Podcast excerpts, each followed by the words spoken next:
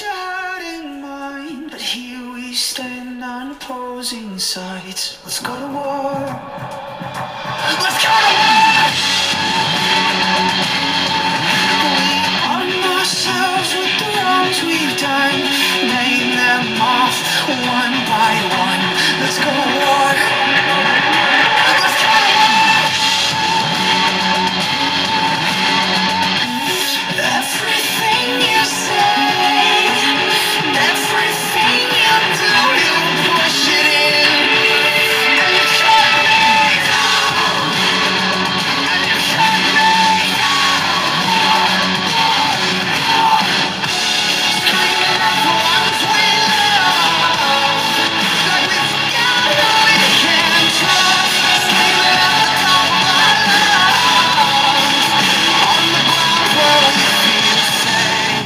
Welcome. This is Beyond the Hate. I'm Steven. I'm John.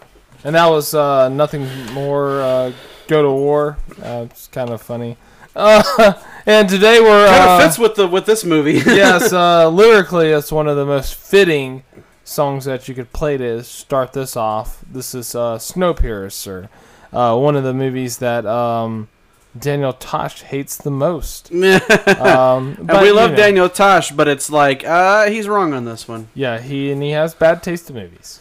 Right. Um, because I also think that he hates Vin Diesel and Keanu Reeves, so he's not valid in a lot of things. Yeah, that's true. Uh, the budget for this movie was forty million dollars, the most expensive Korean production of all time. really, of all time. Of all time, still to this day, well, I, uh, I guess the movie industry in Korea isn't like it is in Hollywood. they so- don't spend forty million dollars on movies, but this one is the highest uh, budgeted movie of all time, and it made eighty six million dollars worldwide.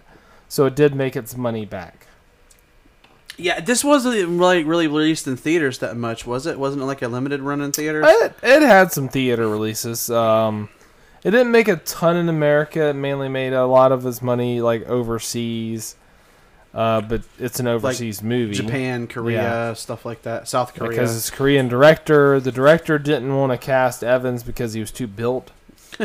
Bong Joon Ho. Yeah, Bong Joon Ho uh, didn't really want to cast Evans because he was too muscular, but they used some camera tricks in it to make him look a little skinnier. Yeah, Um, because he was still in Captain America shape. And then like the the trench coat that he wore through basically the whole movie made him look a little skinnier because you couldn't see his physique. right.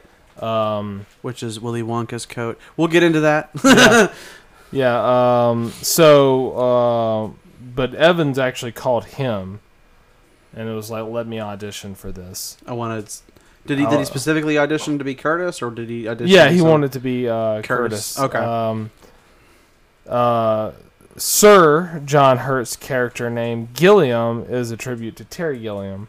Oh, is it Uh, okay? so that is, and also Jamie Bell's character Edgar was a was named after Edgar Wright, the director.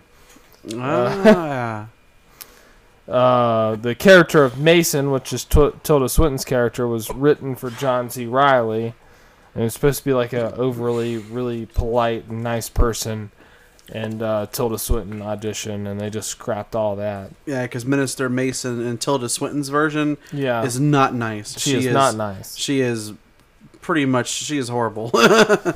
But I'll say before we even start this movie, the dumbest thing that Curtis says in the whole movie to me is he's not a leader. Because literally he's the leader from like the first scene. Well, I, I think He he's doesn't trying, think he's a leader. He doesn't like, think he is, like- but everybody looks up to him because yeah, like literally, like everybody's like, what, "Is it time now, Curtis? Not when yet. are we gonna do this? Not- yet. not now. Sit down. Yeah, we- we so got more you to do. Calm down. yeah, You know, and all that kind of stuff.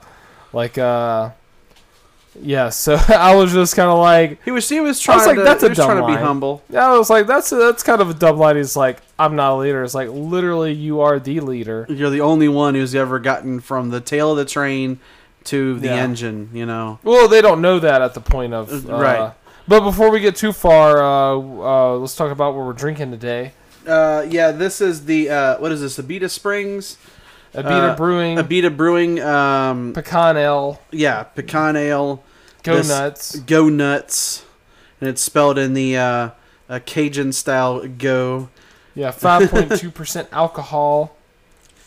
Yeah, Uh, this is uh this is really really good uh, because you know anytime that you can do things with like pecans or peanuts or any of that kind of stuff anytime you can do things with nuts, with nuts, it's good. yeah, anything good. with nuts, Just go nuts. Go, go nuts. Uh, I'd give it a two point five. Uh, it's really good beer. It's smooth. You can just drink it on the reg. I don't even see any reason why you'd have to have a special occasion for this. You could just buy it and drink it. right, yeah, Uh, you know, it's no different from if you're like, you know, I'm a Miller guy. I buy this. I buy Miller Light all the time. It's like you could literally buy this beer all the time. yeah, Um, it wouldn't be any different than drinking something like that. So, except the flavor, the the pecan flavor is really good. It's yeah. not overbearing uh, either. It's just like a good, like uh, kind of a faint pecan flavor in your mouth, but it's like a, just a kind of a smooth beer. yeah. So The Yeah. pecans added uh, definitely a lot of flavor to it. yeah. So uh, we'll, let's get into it. Let's get into the comments and see what we got. Um. They're Okay. probably all by Daniel Tosh. Uh, yeah, actually, all of them are Daniel Tosh. Yeah. um, and some guy from New Jersey called Fuckboy88. I don't know what that means. No, I'm just kidding. Probably Daniel Tosh. it's probably Daniel Tosh. Yeah, Fuckboy80. Are There's the, gonna be some dude online that's are like, the- "Hey, I'm Fuckboy88. I didn't write that shit." That would be hilarious if someone write uh, like writes into us at beyondthehate at yahoo.com and they're, Good they're plug. just like, hey, hey, look, I didn't say that. I'm fuckboy88. It's like literally, you know, we just came up that with that as like a joke, on right. Show, right? yeah, it was random. But Right. you also are telling us how old you are and that you're a fuckboy. yeah. So we deposit that you might be the Young Bucks, according to Chris Jericho. Ah. What are you looking at, fuckboy? Yeah. Little bit of the bubbly. Since it's fucking viral now. A little bit of the bubbly. A little bit of the bubbly. You get By to the see a little bit of yeah. the bubbly on the train. Yeah, yeah, yeah. You get to see a little bit of the bubbly. Yeah, once you Uh, get towards the uh, front section, yeah. Let's talk about it. Let's uh, let's see what people have a problem with. So the first thing I'll go over is um, the I'll go over the class system because of how the the train is set up in the different classes where the poor and the weak people are in the tail of the train and then you know the middle is more like the middle class and the front is more like the high class the rich you know the high society people Yeah, the tail end that eats uh, um, cockroach candy bars or whatever. Basically, the the protein blocks. If you if, if, uh, you heck if you called them uh, cockroach candy bars, it's like I don't know. Like, would they still eat them if they? Because Curtis doesn't tell them what's in it. He just doesn't have the heart to tell them. You yeah. know, he's like, we can't tell. we him. can't. Yeah, because like the, he has the artist with him, and he was like, "You can't draw this. Yeah. Do not fucking draw the cockroach Yeah, we yeah, tumbler." you can't draw this. Yeah, because that's just it's insane. He makes uh, Ma- uh, Mason uh, eat that shit whenever. Yeah, she's was about like, to eat the you like sushi?" sushi, And he, he's like, he was like, Grabs nope. the chain. He, He was, like, "You, eat, this. Yeah, like we eat the sushi because we've had to eat this protein block shit for years. You are gonna eat the fucking protein block, and she's just kind of like, uh, like really hesitant to bite into it because she's like she knows that it's nasty. It's like, bitch, you know this is nasty, and you literally feed this to people every day. Like, God. But I have an interesting. Uh, I have an interesting take on this movie, but I'm not going to talk about it until the end of it. So uh, yeah, go in your comments. Okay. So uh, the comment says, uh, I hope these people are never in charge of this uh, fictitious realm that indulges psychotic caste behavior. Uh, we'd all be dead in a week, or they would be, um, or they would be, and humanity would have uh, had a fighting chance. Uh, what uh, which is what this movie implies. Do not fight, uh, know your place, and shut up. Uh, although the balance of power makes absolutely no sense in, in film. The well off outnumber the unfortunate at least two to one, which is a uh, which in a balanced system of hierarchy doesn't happen. There need to be more workers to provide for the upper class. This didn't exist in this story.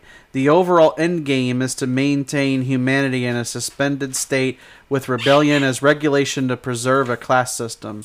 Know your place. However, there is no economic system presented to maintain it. How they select the people in the upper part of the train and the lower part of the train isn't explained. Or It is. It is actually. Whenever you buy your ticket, whenever you bought your ticket, you were either uh, at the front of the train, you know, the middle of the train, train, or the back of the train. right. Were were the freeloaders, quote unquote, which was the people that could get to the get to the train before it started running, Right. before they froze to death. He- he- Chris Evans literally explains that, and then it, the, the the ticket process was was explained earlier, and then Evans is like everybody was just kind of shoved into the back of the train, and then they had to you know, you know, eat babies and shit, Right. and weak people. Like like literally, he he says that in in. So apparently he wasn't paying attention because the people that was on the train they bought their tickets on the train, and then the other people didn't buy their tickets. They just first come first serve type of thing, but they didn't get fed. Right. And then when they did get fed, like months later, because they had to survive somehow, so they they They ate arms they and- ate each other basically. They ate limbs, and yeah, arms they and started legs. giving them like these roach protein bars or whatever, like these bug protein bars. So yeah, it, it was actually explained. You just didn't fucking pay attention. Right, and that's one of the things that I think that you know people when they when they talk about like the class system on this train because this is probably the most the the argument that I saw pop up several times in multiple comments, and one of the ideas that. But I think that the thing about the the class system on the train is that when it comes to It's kind of the- uh, based off the same class system of the Titanic. Yeah, to a degree, because all the rich people had the upper decks and like the nice suites, and then the middle, like the working class people, were like in the middle of the ship, and the poor people were all in the bottom, like in the very bottom, like in the um. It's basically the same The lower- basis, yeah. It's yeah, that's kind of the feel that I kind of got from this was that it was kind of like a Titanic, like cruise ship style, you know, almost, except that you know you have a train, so the rich people go to the front and the poor people go to the back, and then your middle class is basically the the cars in between. But I, I think that the thing about this is that like when when people you know talk about like well the rich people would have you know outnumbered the poor people, it's like. I don't think so. I mean, I th- because basically, like Wilford says that like all the sections of the train are are built to maintain a balance, right? And if you have too many poor people, they have to start killing them to get the population down, which is why they have to constantly do these little revolutions, you know, every once in a while, like after so many years, after you have all these new kids.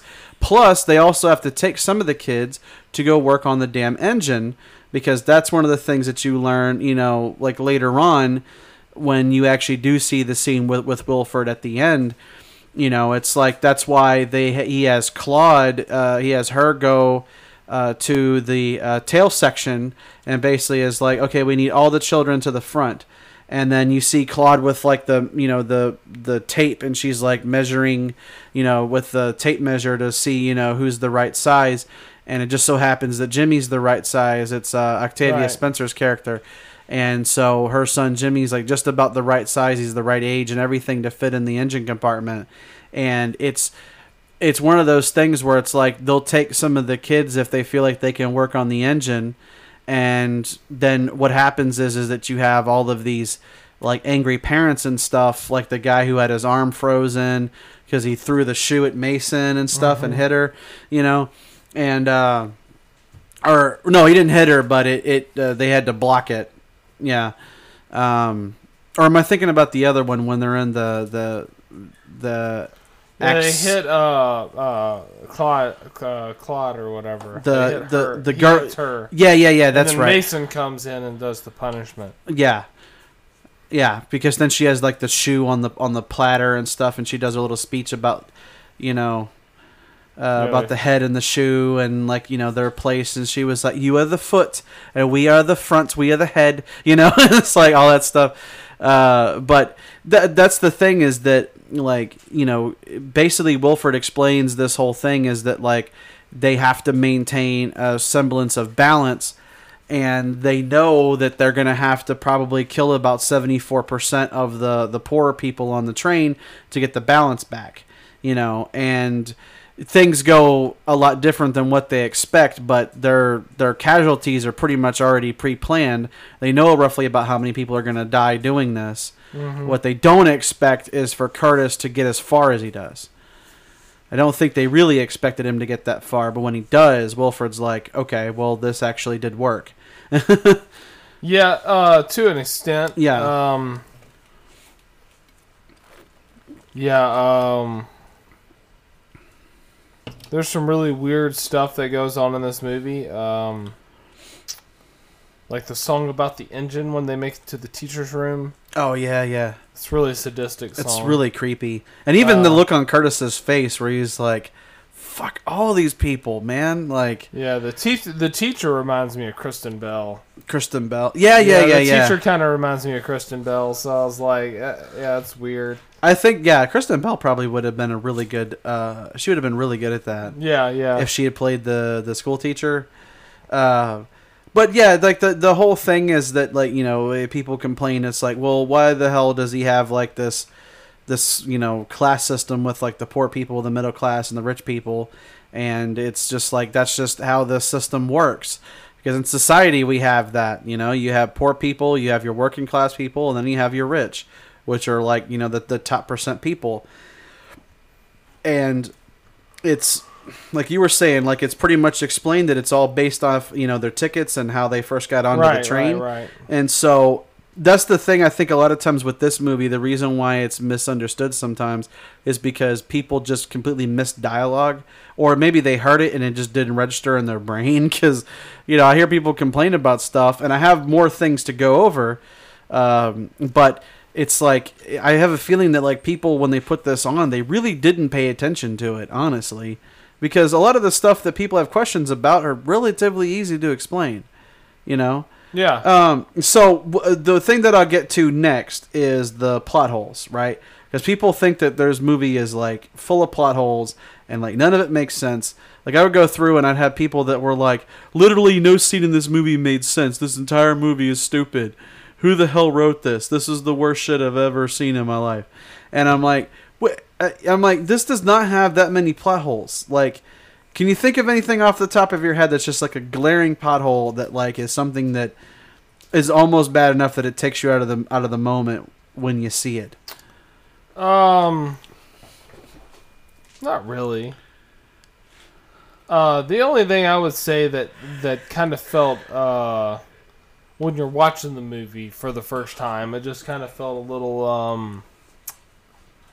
Uh, I don't know how to word it. Like um, like out of place or not out of place. It just felt a little like uh, hollow, I guess. Like it didn't. It didn't seem like it was supposed to be a big deal, but how it happened, it really wasn't. And it's when Edgar dies, and it's just kind of like it's just kind of like it. It didn't make. It didn't seem like it mattered how they made it happen, and I was just kind of like, ah, that's kind of uh, that's the only thing like off the top of my head that I was just kind of like they might have could have done that better. I knew Edgar was going to die in the movie before I even watched it. Uh, because I mean it's Jamie Bell and he dies and everything. For one, and for for two, you have to motivate Curtis to go further. So he, you know, he can't have you know him through the whole thing. But it was just like how he died was just kind of so. It was a little weak. It was a little weak. It was kind of a weak death. Well, but that's not really like a plot hole though. That's not something that is No, like, but you asked me if there was something that was out of place too. well, yeah. So that's the difference though is that you feel like okay, maybe that scene didn't have the emotional impact that you were that you were thinking, right? But that's Yeah. not a plot hole. That just means that you Well, thought no, I maybe didn't the, say it was a plot hole. You No. said was it a? Did you see any plot hole or anything that was out of place? And uh, that that kind of felt out of place. But no, that's not a plot hole. No. But that's the thing is that everybody thinks that this movie's full of plot holes. And it's like you came up with like an example of something that you thought maybe the scene could have been shot differently or a different emotional impact. But it's not a plot hole because it's not something that doesn't make sense or like is illogical. Because that know? scene actually does make sense. It makes more sense to to go after Mason and save everyone than it does to try to save your one friend. Because he has to uh, make a choice. Yeah, he has to make a choice between his one friend getting killed by Mike TV or Right. you know, uh, you know um, are you know saving everyone and advancing on, uh, on the train. So Right. he had to choose to save everyone. it's almost like in chess when you have one of your you know pawns get sacrificed so that you can take the queen right because if you take the queen you've got a lot of power yeah, you've really hampered their ability to do things and with him having minister mason he's like we've got a very big bargaining chip now because she has a lot of power on that train and you know basically with her they have like free access to everywhere they want to go while she's still alive and Tilda was amazing in this movie. Oh yeah, yeah, yeah. Um, but uh, but I'll go into this where it says uh, the scientific laws on this train do not apply. Logic, mathematics, physics, chemistry. Basically, anyone who made it to grade nine should see uh, uh, cannonball-sized holes in this story. Wait, Leave hold on. Is this comment written by Neil deGrasse Tyson? Because he is a fucking killjoy. That's not scientific. It's like stop fucking up movies, man. Well, that's the, because he's a scientist and he's a nerd, and so he likes to point out things. You know, ast- no, no, no. What he is That's- is a dick. Well, when it comes to movies, yeah, he is, and he'll even Yeah. tell you that he he. That's kind of like one of his jams is like But I do think it was out- funny because it, uh, there was like uh, that one time when he was pointing out. Uh, shit, I forget the. Movie it was the stars for the Titanic. Uh, what? That's the one you're thinking of when he was pointing out the the star fields uh, at nighttime for the Titanic movie. uh, maybe it that's was one, of the movie. That's it the wa- one I remember. It was one of them, but anyway, he he was doing one of them, and then another scientist posted on his thing, and it was like, "You're wrong," and uh, they they explain it, and Neil deGrasse Tyson's like, "My bad," Yeah. or whatever, because he did it, and he was uh, the other scientist like posted on top of his thing because he was like, "That would never happen because of this, this, and this," and another scientist posted on it, and it was like, "You're wrong," and then he posted like the the research paper, and he was like, "Yep, uh, my bad." or whatever, and it's like, yeah, you, you shouldn't like just openly talk shit about movies, especially whenever someone else is just like, yeah, you're not as you're not as smart as you think you are, guy. Well, I mean, the man does have like two PhDs, but the thing that I will say that I doesn't was- mean he's always right though. Well, no, it doesn't mean that he's always right, but that's the thing about being a scientist is it's one thing to be wrong and it's another thing to be like humble about being wrong. You know, like people generally like when they're wrong and they have like an ego, they're like, "Oh, well, fuck you." Usually like when you see scientists and they're wrong, they're like, "Okay, well, I need to go look at some more research then cuz I, I didn't realize." the thing about the thing Neil about Neil in that particular case is he probably should have looked into it more instead of jumping to his conclusion. That's not normal well, for Neil a scientist. now is more worried about being famous than he is being a scientist, and that's been kind of for a few years now. That's a lot of criticism he gets. Steve's not a big fan of. Neil deGrasse Tyson. No, I love the guy. I used to love the guy because he because Steve talks Until- about Tyson all the time. until he gets up his own ass and he's just like, I want attention, and then he has nothing to back up the attention that he's trying to get, and that's just that's bad science because Well, a lot of people look up to the guy On Twitter, yeah, he has a, a lot of people look up to the guy and they believe every word he says, and that's dangerous, especially in a scientific field. Whenever you're just like, yeah, I'm just gonna spew out shit, and then other science actually pu- proves you wrong. People are like, well, oh no, you know, he's super smart, and it's like, yeah, that's true, he is, but he's right now he's not trying to be smart. He's trying to be famous.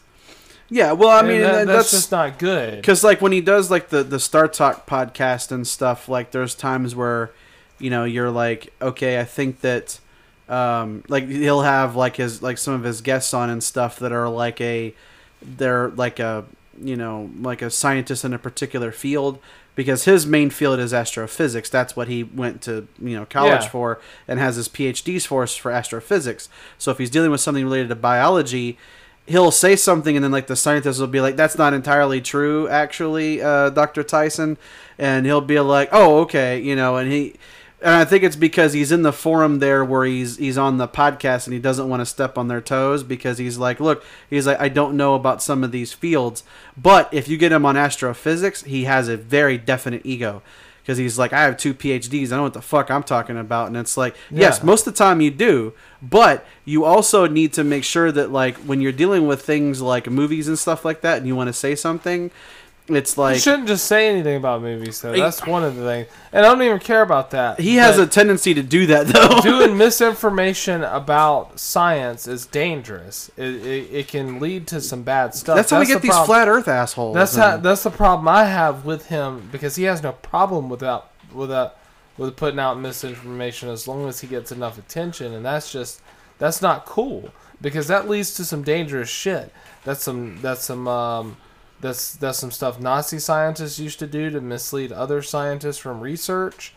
You know that that's I'm not saying he's a Nazi or anything. He's not. He's, Definitely not. I'm not saying that, but mis misinformation on science, intentional misinformation, which he is guilty of, is just that's the reason I soured on some of his stuff. I still like the guy. I like to see him on TV and stuff.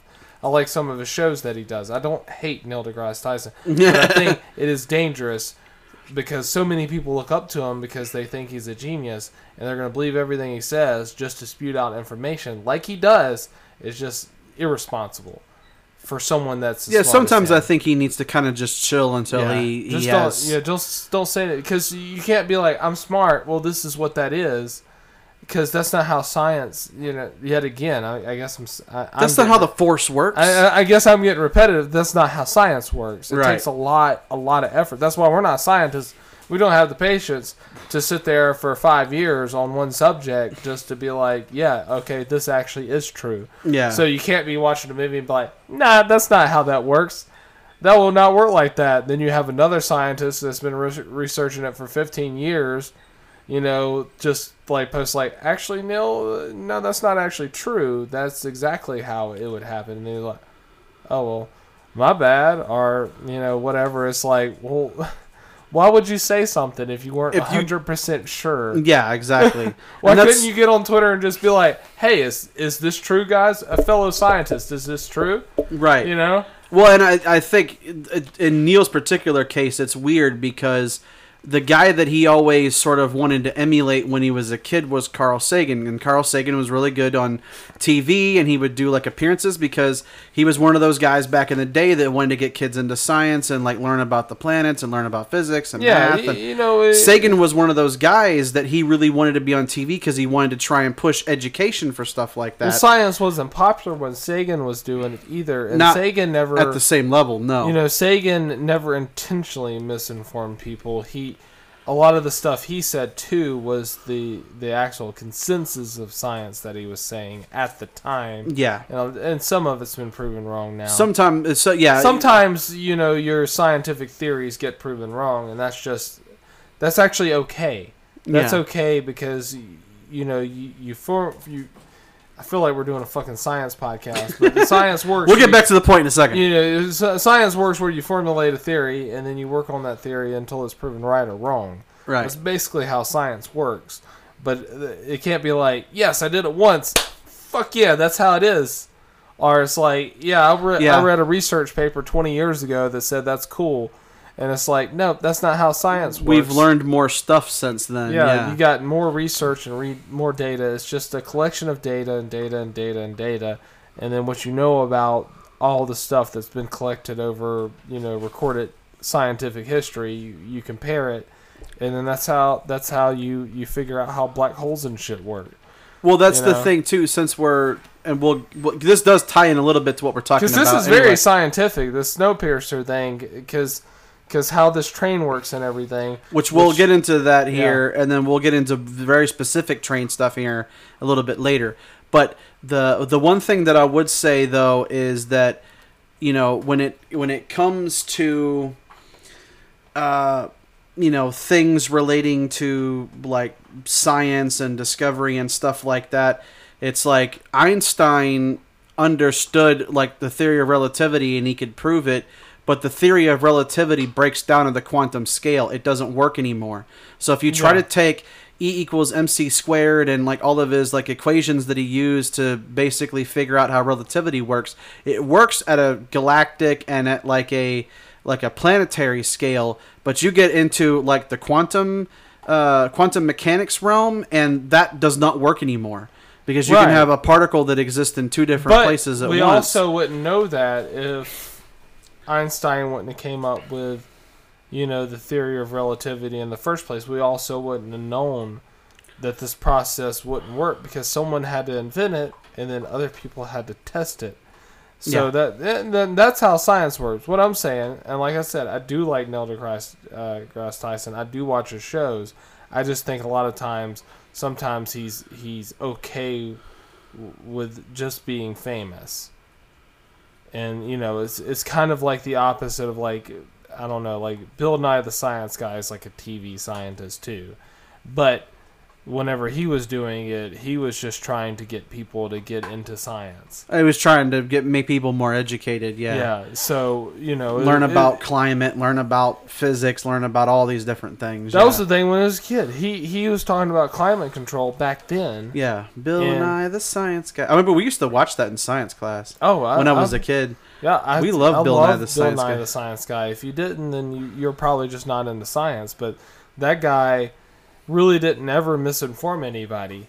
Like he might have done something on the show that might have eventually got proven wrong, but he probably he's probably one of the people that was in the process of proving himself wrong. Yeah. To be like, well, this experiment actually doesn't work this way anymore. We need to do something different. Yeah, but that's that, that's okay. That's how science works. I just wish sometimes, you know, uh, Neil would just be a little less egotistical about some stuff. Don't just immediately jump into a topic. yeah, like, let it breathe That's that's all. I mean, I, I still like the guy. He's still a good personality, and he is good for science because he does get people into it. yeah. So I mean, I, I don't hate him. I just wanted to go off on that tangent and say how how dangerous it is to misinform people. Just Because people are already idiots anyway. yeah, it's just really dangerous for Neil to just kind of like throw stuff out there because so many people respect him. It's like, well, Neil deGrasse uh, Tyson said that, so it's true. It's like, whoa, no, Calm that's, down. That's not how any of this His works. his his interpretation of that science doesn't actually work because he misunderstood it or he's thinking of it wrong. But or, or even if he thinks it is a fact, how science should work is like, okay, that's what he thinks it is. Research your your your own, but a lot of people don't do that. They just, Mm-hmm. you know how people work. They see something on Facebook, automatically it's truth. oh yeah, yeah. You know, like if Neil deGrasse Tyson has a quote, it's going to go straight to Facebook and then be like, well, look at that. Fucking the Earth is flat. Right. Uh, Despite the fact that we know that it's not. yeah. But Anyway, they have satellites, right. and satellites couldn't orbit if this shit was flat. Come on, people. Yeah. All right, let's get to the next one. But so basically, so to finish what we were talking about, uh, so it says, um, uh, leave aside the perpetual motion machine. A train can't contain industrialized mechanics for a recycling system. Sources have to be introduced for a human organism to be supported.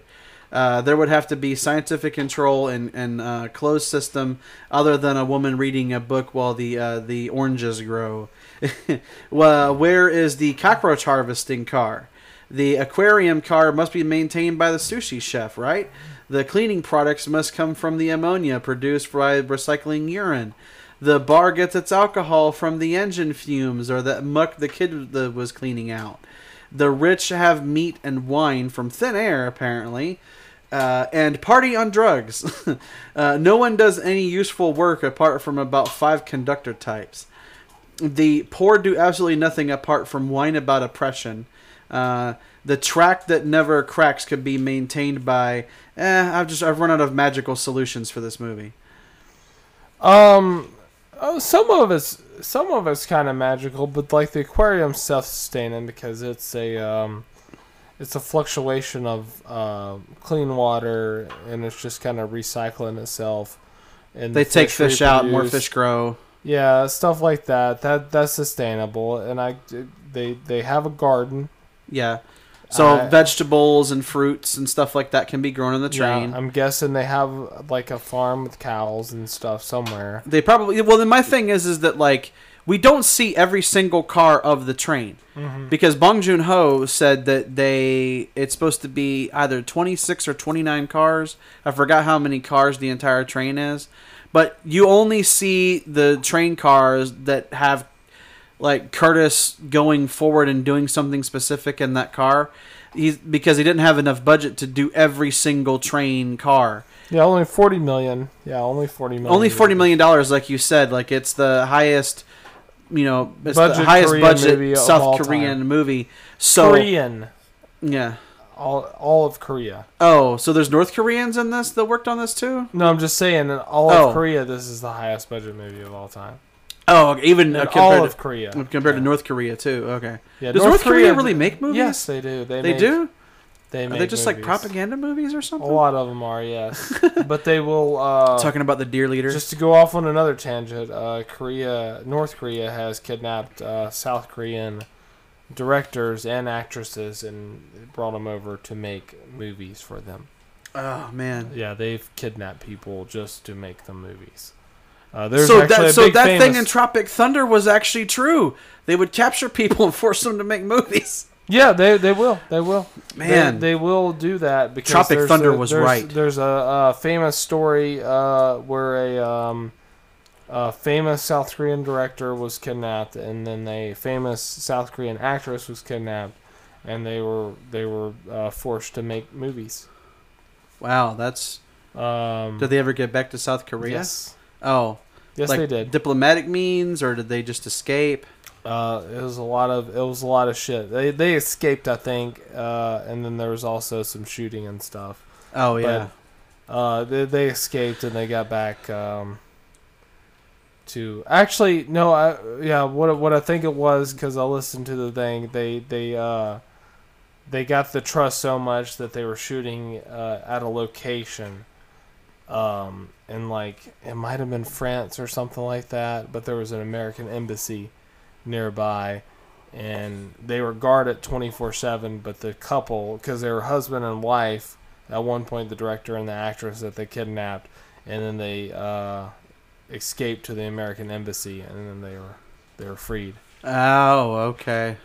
But they were like hostages for like ten years or something like That's that. like like political prisoner type Yeah. of thing. Yeah, that's yeah. fucking So crazy. they they actually escaped. America was just you know because the the uh, Koreans were even like kind of chasing them and stuff, and then uh, they got there and said who they were, and then the uh, North Koreans got close to the buildings. Americans like step back.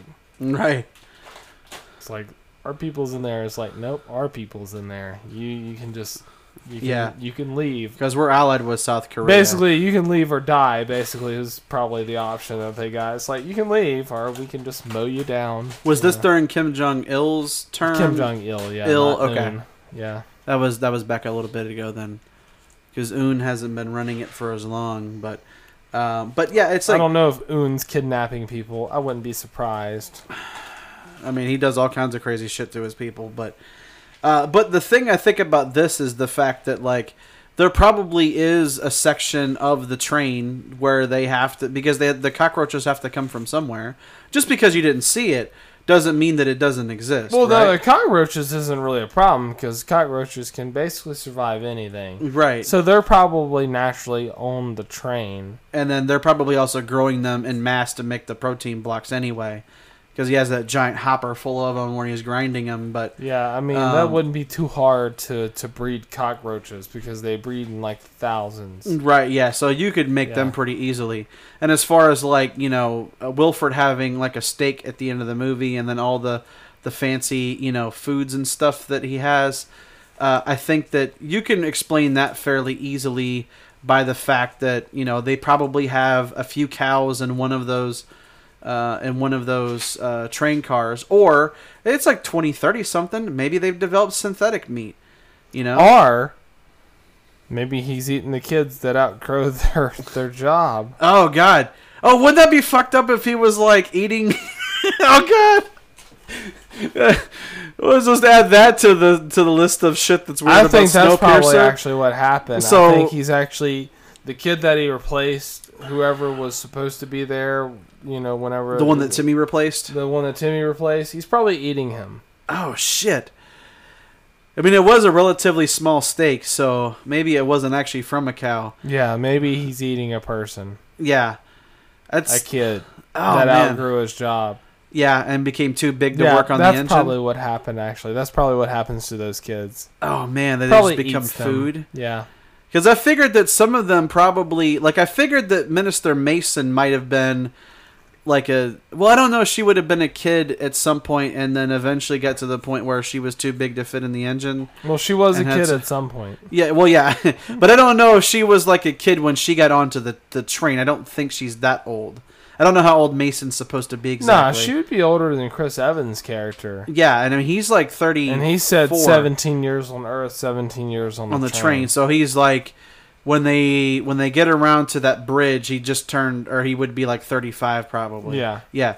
So uh, Mason, I would have to imagine she's in her 40s somewhere, like 40s Yeah, or 50s. So she she was somebody that bought a ticket. yeah. And so you know it's because I noticed that Probably she does the Veruca little Salt because she's rich. Right, yeah. No, it, it- yeah, if you go by the Wonka Piercer theory, which we will get into in great detail, uh, she is Veruca Salt. She just forsook her name and became Minister Mason. But uh, but her attitude, her accent, all of it matches Veruca very much. Um, but uh, but yeah, I just think that you know, like if you it's like they basically explain in the movie that like Wilford is supposed to be like this engineering genius, right? That's why he created this train that's basically self-sustaining and it has the ability to run on the earth for decades and you For know forever. It's they're technically supposed to be forever as long as they don't have something that completely upsets the balance of the train. It's supposed to live forever and go as long as they have people to maintain the working of the engine, you know. Yeah, and um, yeah, I mean he he he decides that's how he was gonna live, and he was also probably the person that invented CW seven. Yeah, well, that's one of the I one of the ideas, especially in like if you go by the Wonka Piercer theory, is that if he is supposed to be, you know, and we'll go into this in more detail, but if he's supposed to be Charlie Bucket all grown up, maybe he would have created the CW7 gas on purpose and or or something like that that like he did it on purpose. Because even the idea that it's CW7 you know could be uh, Charlie Wonka 7 you know that was in the the theory. Yeah, that like if he originally went by you know he kept his name Charlie but he went by the last name Wonka when he took the factory over because it was almost like he kind of got adopted by Willy Wonka. If he changed his name to Charlie Wonka that's CW7 and you know that kind of thing we'll go into more detail with that you know when we get into the the Wonka piercer theory because there's so much to that that we were thinking we were going to have to split this episode up so uh, what we'll do is we'll take a break here though, and then we'll cover the last of the the hate comment stuff. yeah, Um, so I have one more, and then we'll when we do after we do that, then we'll go ahead and do like a wrap up. yeah. All right.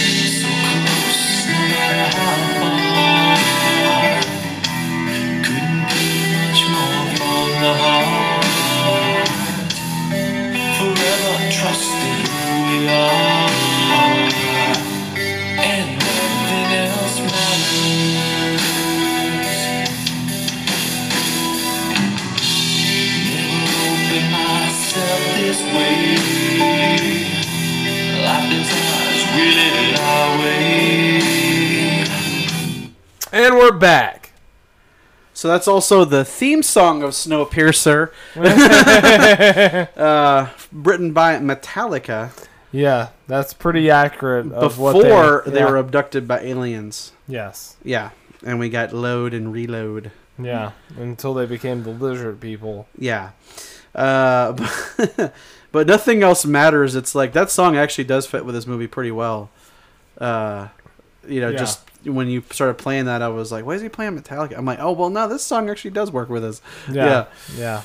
I'm I'm usually pretty good at that. uh, yeah, but this uh, l- let's get to the the last comments, and I have I might have a controversial theory about um this whole thing after the the comments. It Oh, Steve's got his own theory. Is this going to rival Wonka Piercer? Uh, no, no, it's not Okay. gonna rival Wonker P- Okay. Piercer. It's just Because I was like, "Oh shit, how- you got some blockbuster shit going No, on." I, that, that's one of the best theories ever. I'm not gonna say mine compares to that, but it's, it's something different. It's just my way of viewing this movie. So Oh, okay. Yeah. So that'll be interesting because Yeah. I don't. He hasn't told me, so I don't know no. what he's gonna say. Uh, Steve hadn't told me shit. Uh, but anyway, uh, so people um, just really, really fucking hated the train like entirely. They don't. They think the premise of it is stupid. They think the way that it's done is stupid. Like people fucking hated the train. And there's people that hated like individual characters. Like people hated Curtis. There's people that hated Mason. There's people that hated Wilford. You know, like all the different people. I don't And- understand how you could hurt, uh, hate Mason. I don't know how you could hate Minister Mason either. Like you know, like like we basically said that like Tilda Swinton basically every scene she's in as Mason, she steals the show. Yeah, she she kills she it. commands the presence. Everything she does is just in, insane. right. Actually, uh, I would I would go out on a limb like as I don't see any way that you can hate the character Mason or the character Edgar in this movie. No. I just don't see how you could hate either one of those. You could you could probably potentially hate Curtis. Yeah, sure. I I, I could get that. You could hate uh, uh, Wilford if you want to, sure. But I don't see how you can hate Mason or Edgar. I just don't see it. yeah. You know, I, I, I would give you a pass if you you, you, you hated Cur- Curtis because of his past. You know, you can hate him for that. That that's what they kind of wanted there towards the end, like where he did some fucked up shit, and you're just kind of like, I don't know how to feel about this guy. This guy's like, Uh, yeah, it's like, man, this dude's seen some shit. He's done some shit that he's not proud of, and you know, it's like, know? he, it's like, you know, you get to a point where you're like, man, shit, how is this gonna end? And then that's when you know the Kronole and all that stuff really pops up in in a big way. Uh, I, th- I just always like that part when when Nam is like, he was like, you don't think I've been collecting this shit for ten years just to get high, do you? And he was like, it's a bomb. Yeah, that's try- the director. Yeah. Um, that's basically like the director's point of view. Is that what you mean? No, that's the director. He's playing the character. Wait, the dude that plays doesn't even look like him though. that's Bong Joon Ho. Mm-hmm. He plays Nam. Mm-hmm. Cause I saw him like do like a like a He's Q and in A all thing. of his movies. I saw him do like a Q and A thing, and he doesn't look anything close to the same. That's weird. Might have put some face stuff on it. I don't- it is, yeah, That's really weird because it doesn't look like it's the same guy at all. yeah. But anyway, um, but It's his Uh, first English movie too, by the way, that he's ever done. English with any English in it. oh, okay. Well, because I imagine he doesn't speak English. Yeah, he, he just speaks Korean. Yeah, because in the Q and A that I saw, he had to have an interpreter. He can speak like very basic English, but he usually had to have an interpreter that would that would basically translate for him. Yeah, um, to the interviewer who was you know American. Uh, but um, but it's so it says on here. It says, uh, for me, something like an underground shelter might have made this movie a lot more believable. Uh, the idea that they are on some magic train piercing through the snow is just stupid. Trains don't actually really just go uh, through thick snow. And why would you have to? Uh, why not take uh, whatever powers the train and just make an underground shelter with it? The movie never really explains why anyone would want to stay on the train in such bad conditions, nor why anyone would uh, would want all of those people on the train since they serve no real use or purpose. The entire poor versus wealthy uprising vibe they have going makes no sense because they don't need the poor people there to run the train, so why waste food on them and risk losing control? More importantly, though, why perpetually drive a train through snow and constantly risk derailing it while trapping yourself in a small space with limited resources? On top of all that, there's no way a track would survive a massive uh, climate shift like this. It would be covered or it would be destroyed in such a dramatic climate shift, uh, as well as face constant avalanches. Forget about what it takes to keep a human alive. Uh, keeping a train running for years on end. What? Fuel, parts, maintenance, no stops. You're supposed to refuel, uh, perform repairs, and so on without stopping, right? Uh, what about the tracks? There's no debris or malfunctions on any of the tracks. My first thought was, what powers the train? Since I couldn't get past that, it was I wasn't even uh, it wasn't even worth thinking about how they could keep passengers alive. Uh, who got to be on the train and why? Uh, who's running things, etc. Does the train just go in a huge circle? Why even be on a train if you aren't going somewhere? What I mean, that's life? Just a, what is anything? that's just people not paying attention. Because It literally uh, like it, it, it just like does it go in a circle? Yes, there's literally a thing that shows them going in a giant fucking circle around the earth. yeah, literally when they hit the bridge, that's a year. Yeah. Uh, and they do explain how the train runs. They literally say that, that the engine is what runs, and if the train was to come to a stop or if you're the stop, the earth is so cold that you'd freeze to death. Right. That's why friction and energy is what's keeping you from freezing to death. That's why the train has to be moving, because if you're still, you're going to freeze. right. That is the point. Is it's you know it's friction. Well, and also like it, because the engine powers so many things, it's going to be moving to generate energy. And it, it circulates air into the to the thing where you can breathe oxygen. Water. It, it it takes the snow up that it gets off the tracks and stuff like that, and it makes it water so it can filter through the system. right. I mean, they explain every bit of this in this movie. They do. Yeah. Because Mason even says like you know it's like you don't take water through your you know through your through your Through feet. your bum. through your bum, you take it through your nose, you know, because the front of the train, because he's like, you know, we control the water, we control the train.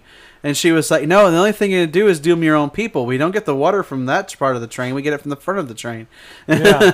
the water supply that they took was the water supply for the back, you know, and it's that's, uh, but I think that that's one of the things that's like in the idea that like you know they would never have to maintain the the tracks or anything. It's like and also like the climate shift sort of thing. I'm like, hey, would you would would tracks? I mean, if you're talking about like at first, I was wondering like, are they just talking about it being too cold and that maybe like the tracks would go brittle? They didn't say that, but then I was like, did they did they mean like continents drifting? And that like if the continents drift, it would like break the the the, the rail line.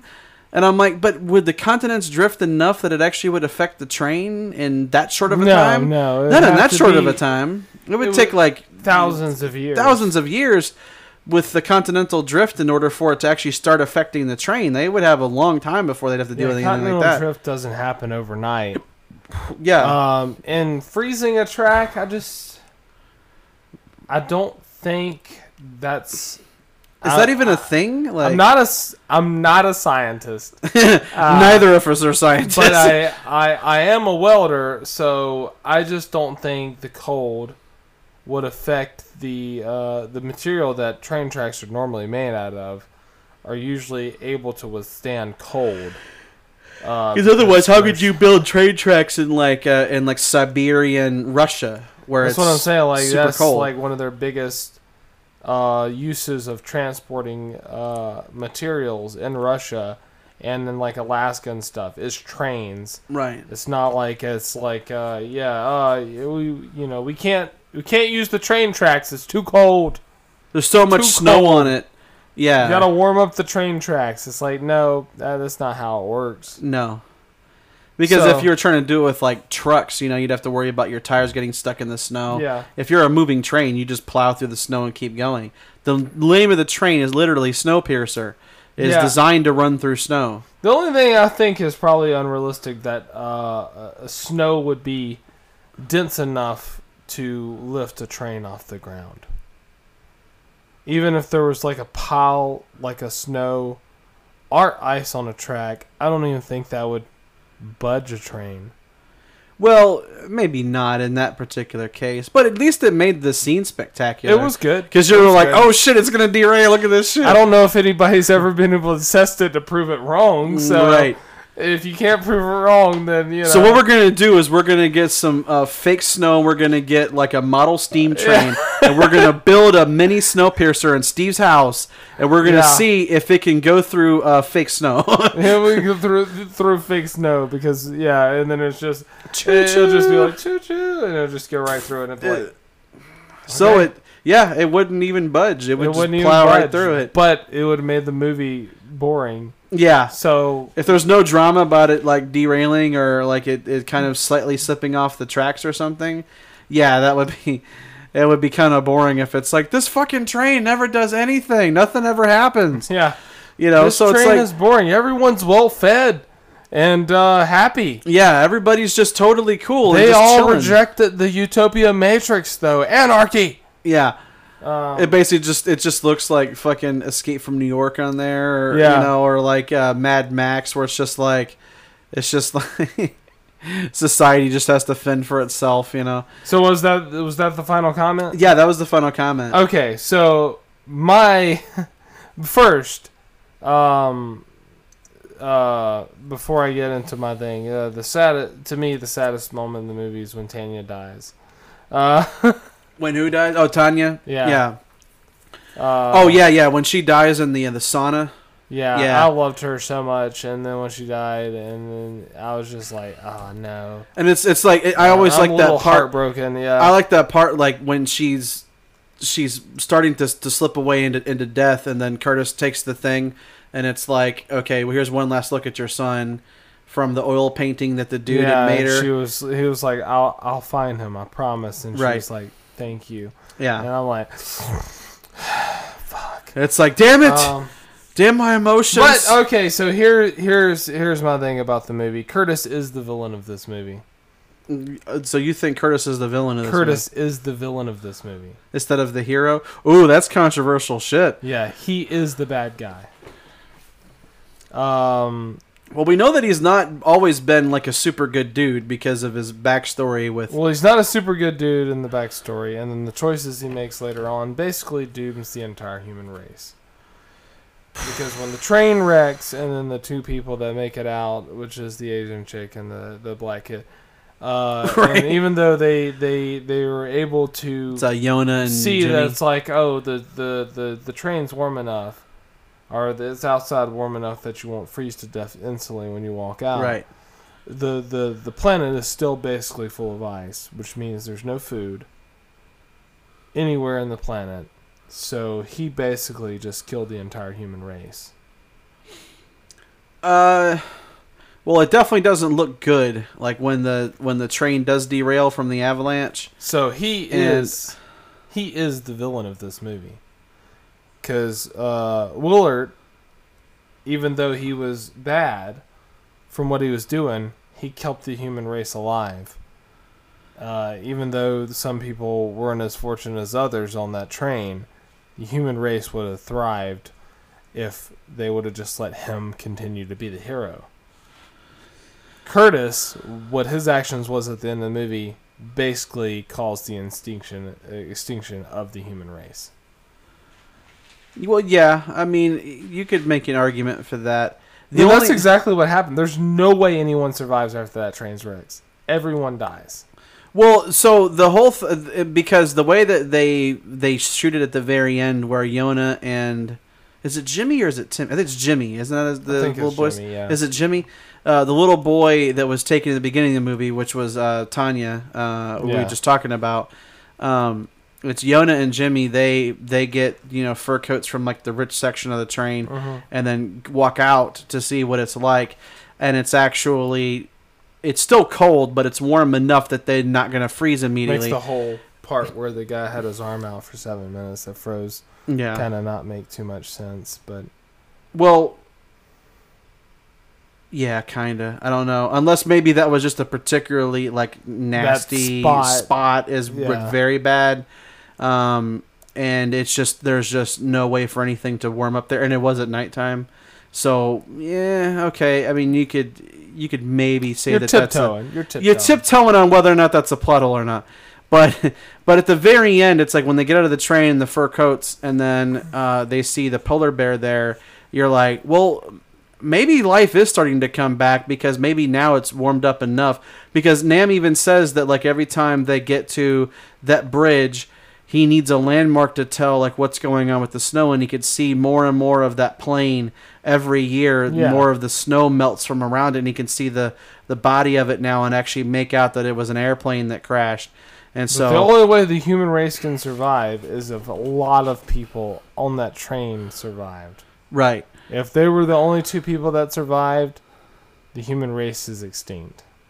I mean, unless they can survive long enough to make a baby. But he's like five, so and she's a teenager, so she's got to wait like a long time before he's at least you And they have to not freeze to death. They have to not get freeze to sick, death. They don't have any medicine. There's no medicine. Basically, it's the extinction of the human race. That's what you watch at the end of the movie because everyone else on the train is dead except those two, or that's what you're led to believe.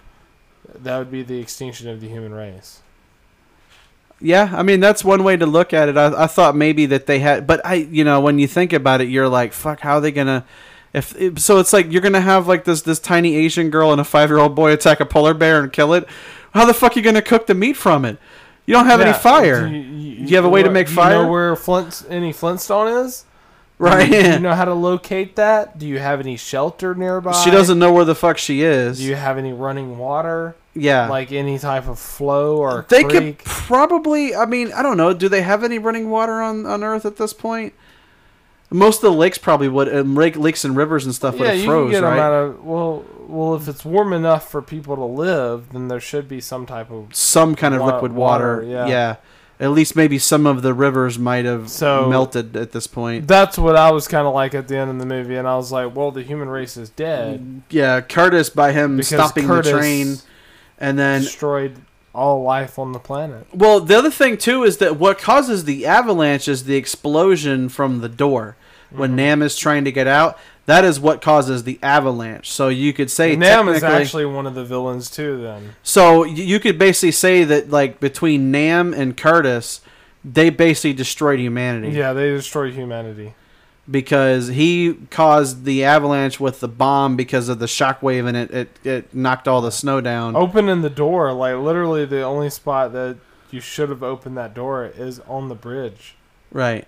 because then there wouldn't have been an avalanche caused, because you're on a bridge, and then you could have got out after you crossed the bridge. Right. So they basically and and Nam was smart enough to know that there probably would have been an avalanche happen. You know, Well, if, if you yeah, if you don't figure that he was maybe still high on Kronole, but yeah. because he might have been high on Kronole and just didn't realize. But yeah, that was my. So don't do drugs, when I was kids, watching it. 'cause When then you might kill the movie, I was like, because even though people, some people got treated like shit and stuff, humanity did still exist. at least they were alive, even though it wasn't a great existence. Yeah. yeah. So and this was basically a story. Well, the, the main the main point of this story was climate change. right. That's what uh, you know. The director wanted the the main point of the story to be is climate change, and I think he got his point across by being like, "Yep, basically extinction." Yeah. Well, especially like when you figure that you know they had they're trying to combat the global warming by doing the CW seven in the atmosphere, and it actually is so effective. It just literally freezes everything. I was reading uh, some of the stuff. I was uh, heard some people were like, uh, "Yeah, they it shares a lot of plots with the Matrix." And I was like, "Yeah, humans causing their own world-ending event. Yeah, that is similar to the. Matrix. That's similar to the Matrix, yeah, because yeah, we when we as as far as the way that it's Blacking given to blacking out the sun because the the machines were solar powered, and we did that because you know we figured we could survive, but they couldn't, you know, and that sort of thing. And then and they they're like, "We us. have batteries." And that's basically that's basically the plot of the Matrix. we They're have like- batteries. It's like we blocked out the sun. Yes, we went. It's like we can run off batteries. Boom. yeah, who's gonna like, be the batteries? We forgot You. about batteries. fuck. It's like who's gonna be the batteries? You are. Oh fuck! And then it's just like roll credits. That would be a That's the Matrix prequel. And it's like we can run off batteries. It's like where are you gonna get the batteries from? You Yeah. fuck. Cue the Rage Against the Machine Starring music. Seth Rogen and James Franco. Yeah. With special guest appearance by Jay Baruchel. Uh, but uh, as the machine. as the machine, yeah. Yeah, As the architect. We're just gonna use you guys as batteries. right. Ah, fuck. oh god. That'd be that'd be like a really funny project. That's like Seth Rogen, uh, James Franco, and Jay Baruchel ruin your favorite movies. Ruin your favorite movie. That would be fucking an awesome show. right? Yeah. Like just those three just doing a TV show where they just ruin every yeah. every It's movie. yeah. It's like we're just gonna do the sketches and instead of like you know how it should have ended. It's like how it how it fucked up. Yeah, and it was like, well, this is the plot that it would have to actually be if this is this is to make sense. And then they do it, and then you know you're just like, fuck. it's almost like drunk history. you Yeah, know? yeah, yeah. Yeah, it's kind of like looking at it through like a very fucked up lens. Yeah. Um, but uh, but I think the thing about Snowpiercer is that like I think people give this movie shit, and the thing for me is that because like when I when I first found this, I had been working overnight like at work, and I got back home and it was like 4:30 in the morning, and I'm like fuck, I'm dead tired. I'm like, well, maybe I'll just put something on from Netflix and I'll fall asleep. And I was like flipping through, and I'm like, oh, Snowpiercer, what's this? Okay, so it's Chris Evans, Tilda Swinton, okay, Ed Chris Harris, Evans with that glorious beard. yeah, Chris. Evans with that you know glorious uh, homeless beard, and I'm like, well, okay, maybe I'll put this on, see what this is about. And the movie's so fascinating. I get all to the way to the end, and it's almost like seven o'clock in the morning, and I'm like, fuck, I need to go to sleep.